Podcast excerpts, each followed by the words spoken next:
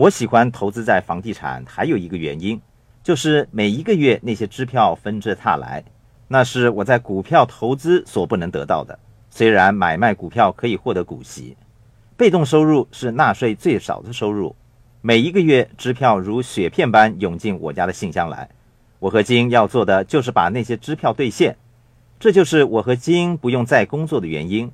我和金拥有许多的房地产，我们还会不断购买更多的房地产，因为那是被动收入。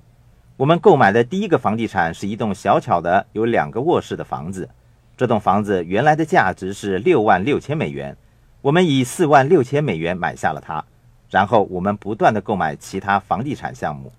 你买入它的时候，租金收入是多少？其后的租金收入又是多少呢？都是一样，没有改变过。租金收入会随着通货膨胀而上升。由于房产的价值和通货膨胀挂钩，那么你用了其他人的钱、银行的钱以及卖家的钱，为自己买入了一栋以租金收入为主的房产，那栋房产的租金将会随着通货膨胀而上升。你的房产的价值也因而不断上升。如果利率上升，你就可以提高租金。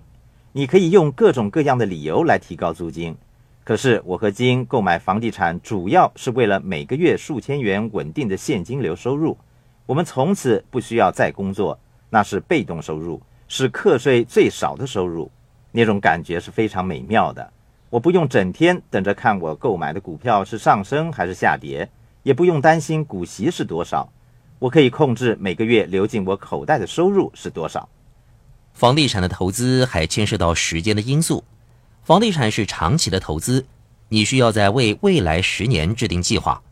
可是大多数投资在股票、货币或黄金买卖等其他项目的人，他们需要每星期、每一天，甚至每一个小时观察着市场的走势，万一有什么对你不利的情况出现。你便要及时做出应变的措施。如果你看一看过去一个世纪股票市场的走势图表，你会发现它是多么的起伏不定。你不知道它什么时候上升，也不知道它什么时候下跌。再看看房地产的图表，你会发现在过去一个世纪，房地产发展平稳，没有时而上升、时而下跌的情况出现。相对于股票市场的曲线，房地产市场的曲线则较为平滑的多了。有人问。经济转坏的时候，我该怎么办？尤其是当你拥有的是 B 或 C 级的房地产，不是那些高收入人士租住的房产的时候，在经济差时，人们只想租而不想买。这里说明了房地产是对抗通货膨胀以及经济衰退的重要资产。是的，这就是房地产那条曲线那么平滑的原因之一。